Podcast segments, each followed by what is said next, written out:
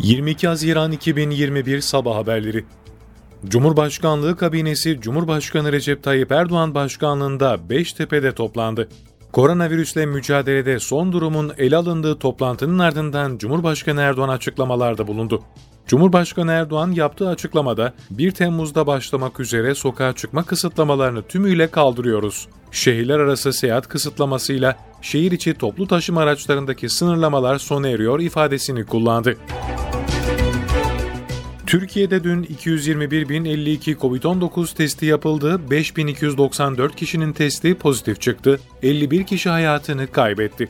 Ağır hasta sayısı 808 oldu, 5093 kişinin COVID-19 tedavisinin sona ermesiyle iyileşenlerin sayısı 5.237.731'e yükseldi. Toplam test sayısı 58 milyon 773 bin 835'e ulaştı.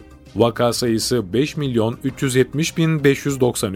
milyon 370 bin 593, vefat sayısı da 49.236 oldu.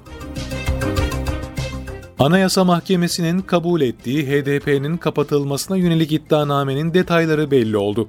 Yargıtay Cumhuriyet Başsavcılığı'nın hazırladığı iddianamede HDP ile terör örgütü PKK arasındaki ilişkiye vurgu yapıldı. İddianamede HDP'nin terör örgütü PKK'nın siyasi kanadı olduğu vurgulandı. Parti binalarının örgüt evi haline getirildiği hatırlatıldı. Ağrı'da terör örgütü PKK-KCK'ya üye olmak suçundan haklarında yakalama kararı bulunan iki kişi tutuklandı.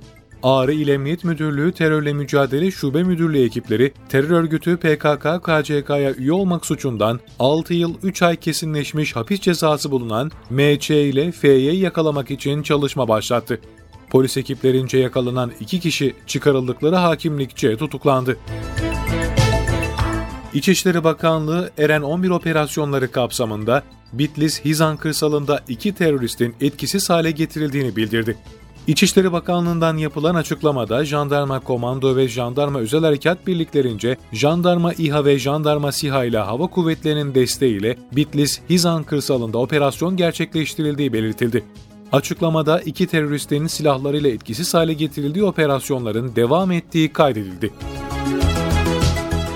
İzmir'in Dikili ve Karaburun açıklarında Yunanistan unsurlarınca Türk karasularına bırakılan 51 düzensiz göçmen, sahil güvenlik komutanlığı ekipleri tarafından kurtarıldı. Yunanistan unsurlarınca Türk karasularına itildiği belirlenen lastik bottaki 20 kişi karaya çıkarıldı. Karaburun açıklarında da geri itilen Cansalı içerisindeki 31 düzensiz göçmen sahil güvenlik komutanlığı ekiplerince karaya çıkarıldı. 51 kişi işlemlerin ardından İl Göç İdaresi Müdürlüğü'ne gönderildi. Birleşmiş Milletler bünyesinde çalışan bir grup insan hakları uzmanı, Katolik Kilisenin yönetim merkezi Vatikan'ı çocuklara yönelik şiddeti ve cinsel istismarı önlemek için daha fazlasını yapmaya çağırdı. Birleşmiş Milletler uzmanı Papa'ya hitaben yazılan mektubu da kamuoyuyla paylaştı.